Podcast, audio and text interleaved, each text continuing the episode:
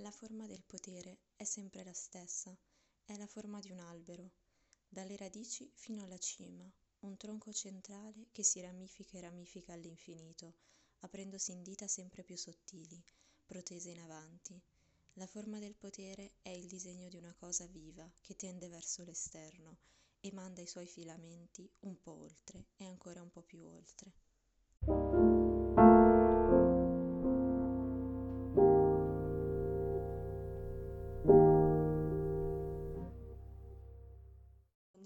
O buonasera a tutti.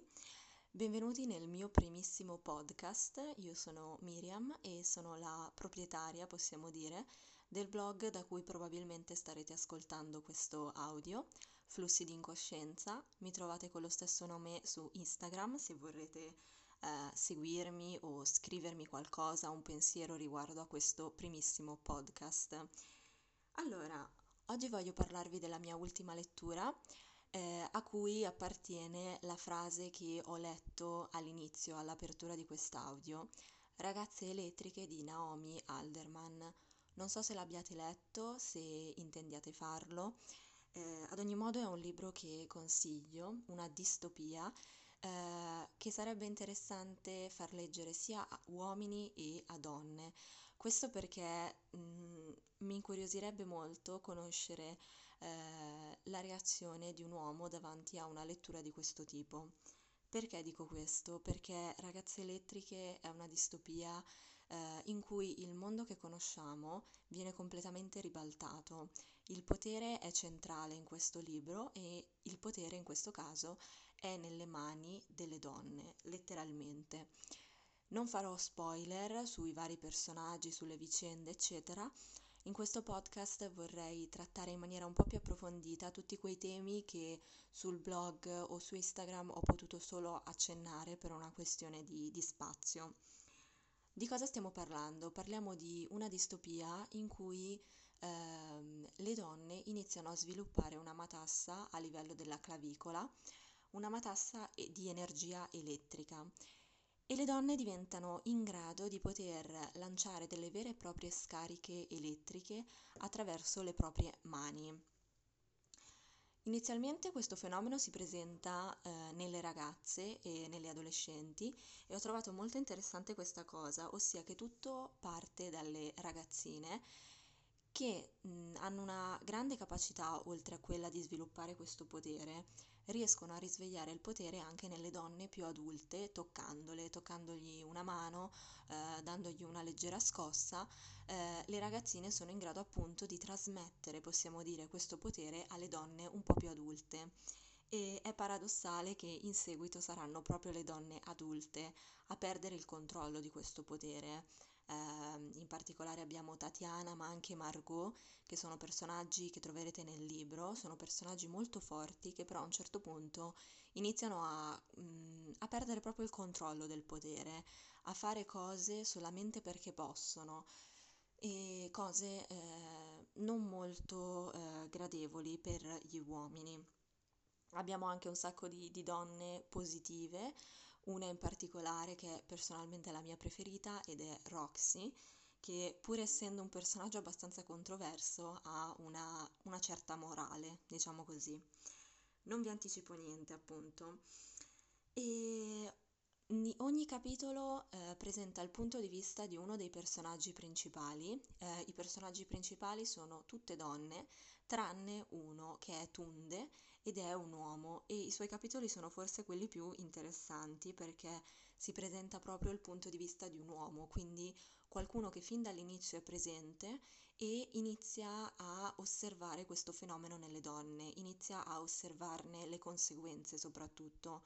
Tunde infatti dice, diventa un, un, reporter di questo fenomeno, eh, con la sua attrezzatura si reca nelle varie parti del mondo ehm, assistendo appunto a quello che accade nelle varie società eh, nel momento in cui le donne iniziano a presentare questo potere. Abbiamo in alcuni paesi delle vere, delle vere e proprie rivoluzioni, manifestazioni, quindi donne che fino a quel momento erano state sottomesse alla figura eh, del marito, del padre, iniziano a ribellarsi ehm, e a riprendere le proprie libertà. Andando avanti, appunto, eh, le donne, alcune, eh, credendo di poter fare meglio degli uomini, si ritrovano in realtà a fare le stesse identiche cose, a creare una società sessista, ehm, forse facendo addirittura anche peggio degli uomini. Ehm, quindi ci sono molte, molte scene di, di crudeltà nei confronti degli uomini e fatto doppiamente impressione leggerle perché da un lato provi dispiacere per gli uomini, provi rabbia verso i personaggi femminili che fanno tutto ciò e dall'altro provi un secondo dispiacere perché quegli eventi descritti sono reali, eh, le torture, le violenze, gli abusi, sono tutte cose che accadono nel mondo reale. Non c'è nulla di inventato, se vogliamo, in questo libro, a parte il fatto dell'energia elettrica, eh, perché tutte le violenze narrate prendono spunto dalla, dalla realtà, solamente che nella, nella realtà è più facile che queste violenze siano le donne a subirle. In genere sono le donne che hanno paura a tornare a casa da sole la sera, siamo noi eh, che su un mezzo molto affollato rischiamo eh, di ricevere attenzioni spiacevoli o mani spiacevoli che non desideriamo. Um, siamo sempre noi, insomma, a, um, a rischiare di non fare carriera o comunque di farla molto più difficilmente di un uomo. Insomma, tutte queste cose. Um, addirittura in una parte del libro uh, gli uomini in un paese specifico a un certo punto hanno bisogno di un passaporto, di un'autorizzazione per potersi spostare o per poter fare qualsiasi cosa, un passaporto che deve essere firmato da una donna. Gli uomini devono avere delle guardiane, che siano la madre, la moglie e via dicendo. E questa cosa che mi ha molto sconvolta in realtà ho scoperto essere vera. Mm, in alcuni paesi, ovviamente sempre al contrario, in alcuni paesi eh, le donne hanno bisogno di un passaporto per poter uscire dal paese, un passaporto, scusatemi, firmato dal marito, eh, o comunque hanno bisogno del permesso del marito, del padre per poter fare qualsiasi cosa. E quindi di nuovo sono rimasta doppiamente sconvolta da tutto ciò. Eh, ha fatto molta impressione in quanto lettrice donna eh, leggere di un mondo in cui sono gli uomini ad aver paura a camminare soli per strada. A un certo punto Tunde, il personaggio maschile, dice per la prima volta nella mia vita ho avuto paura a camminare per strada perché facendolo eh, attira l'attenzione ehm, di un gruppo di donne che iniziano a richiamarlo, a insultarlo, ehm, insomma a, a molestarlo. E appunto davanti a questa scena ho fatto una sorta di sorrisetto amaro e ho pensato benvenuto nel club Tunde, perché purtroppo ehm, è qualcosa a cui noi donne siamo spesso abituate. E un altro punto interessante riguarda la matassa, quindi il cuore da cui si origina tutta l'energia elettrica. Qui nel libro abbiamo un comportamento che non mi aspettavo nei confronti di alcuni uomini che hanno la matassa. Mi spiego meglio. Nel libro alcuni personaggi maschili eh, hanno il potere di eh, dare delle scosse elettriche molto minime, eh, molto meno potenti rispetto a quelle che le donne possono dare. E questi uomini con questo potere eh, non attirano la simpatia delle donne. Uno può quasi aspettarsi che eh, davanti a un uomo con questi poteri una donna del libro possa dire forse sei un po' meglio degli altri, sei migliore degli altri uomini perché abbiamo qualcosa in comune. In realtà gli uomini con la matassa nel libro vengono scacciati, vengono derisi, vengono trattati mm, come degli inetti, come qualcosa di sbagliato, di anomalo, come se avessero una malformazione. E se riprendiamo questo caso e lo applichiamo al mondo reale, in effetti ha senso. Nel mondo reale in genere abbiamo detto che sono le donne a subire delle discriminazioni. Quindi una donna che presenta, ehm, come posso dire, ehm, delle caratteristiche che normalmente attribuiamo a un maschio, a un uomo, in effetti nel mondo reale possono spaventare.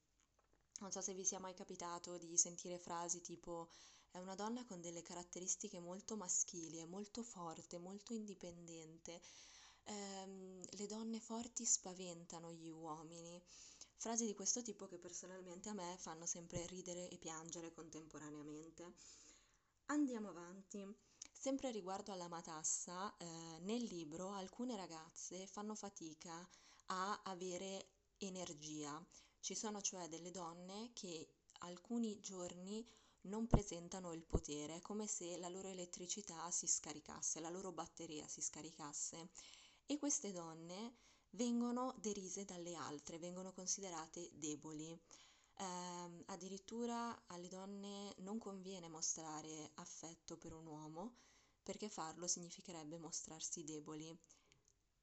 Anche questa cosa se la applichiamo al mondo reale, dove gli uomini in genere devono mostrarsi forti, un uomo sensibile o che piange viene giudicato lagnoso o, o debole, è una situazione abbastanza realistica. Come al solito dobbiamo sempre fare il gioco di ribaltare le parti, perché abbiamo detto che nel libro viene rappresentato un mondo opposto a quello che conosciamo. Un altro punto interessante del libro sono i gruppi estremisti, nel senso che non abbiamo eh, solamente donne che a un certo punto perdono il controllo e diventano crudeli, sessiste nei confronti degli uomini, ma abbiamo dall'altra parte, in reazione a questo atteggiamento delle donne, degli uomini estremisti, uomini che appunto eh, vogliono di nuovo sottomettere la donna, quindi vogliono trovare una cura, come la chiamano loro, a questa energia elettrica, oppure vogliono trovare un modo per poter sviluppare anche loro quell'energia elettrica, di modo da poterle eh, fondamentalmente far fuori tutte. Quindi c'è proprio questa lotta tra uomini e donne. Ovviamente gli schieramenti non sono così netti, non abbiamo solamente gli estremisti, abbiamo anche delle persone che non vogliono la guerra uomini e donne che non vogliono nulla di tutto ciò. Però purtroppo ehm, più volte nel libro si lascia intuire il fatto che se c'è il potere c'è anche l'odio, c'è anche la guerra.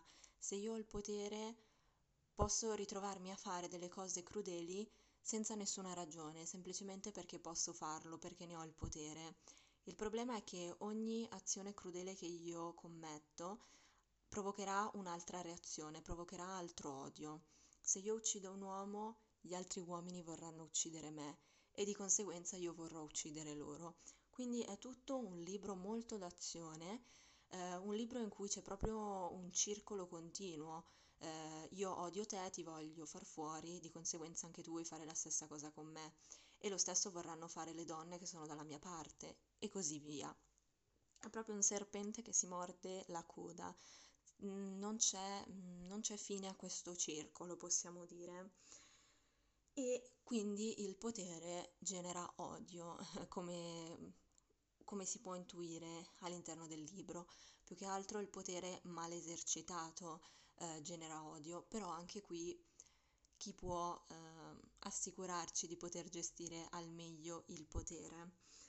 Um, quindi è un libro che sicuramente um, consiglio.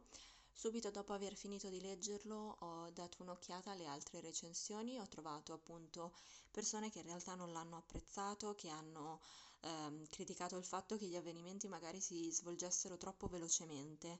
È appunto un libro di azione e è una cosa che a me piace, non, non amo molto annoiarmi mentre leggo un libro, eh, penso che questo non piaccia a nessuno in realtà.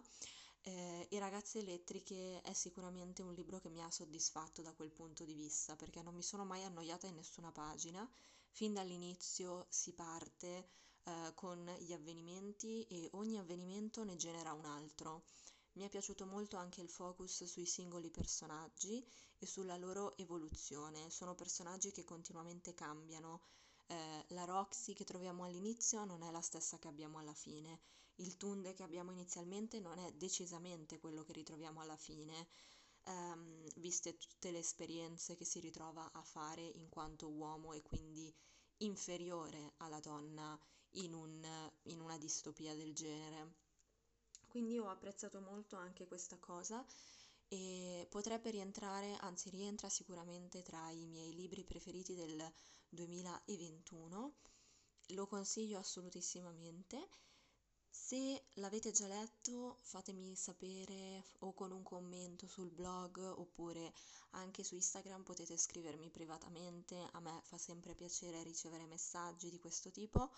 Se non l'avete ancora letto, fatemi eh, sapere se questo podcast un po' vi ha incuriosito e, e nulla, quindi spero che questo esperimento di registrazione di una recensione eh, vi, vi sia piaciuto almeno un po', vi abbia tenuto compagnia e ci vediamo, anzi ci sentiamo presto con un nuovo podcast. Grazie.